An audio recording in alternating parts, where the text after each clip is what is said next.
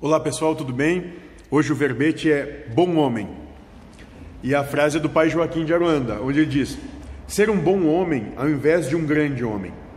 E ser um bom homem não é ser bonzinho, é ter a lucidez de perceber que é Deus agindo em tudo, fazer o que Ele está te colocando a fazer e não se contrariar com isso, e não se contrariar também com o que Ele está colocando os outros fazerem, mesmo que pareça ser contra ti pois assim não sofrerás. Então, a ideia de ser um bom homem aqui é que tu seja feliz, bom, bom homem é aquele que é feliz, ou seja, aquele que consegue passar pelas vicissitudes, pelas suas expiações, pelas alternâncias da vida, das situações da vida, pelas, pelo que acontece na vida, né, em harmonia, mantendo o seu paz, a sua paz, o seu equilíbrio, e com isso alcança a felicidade.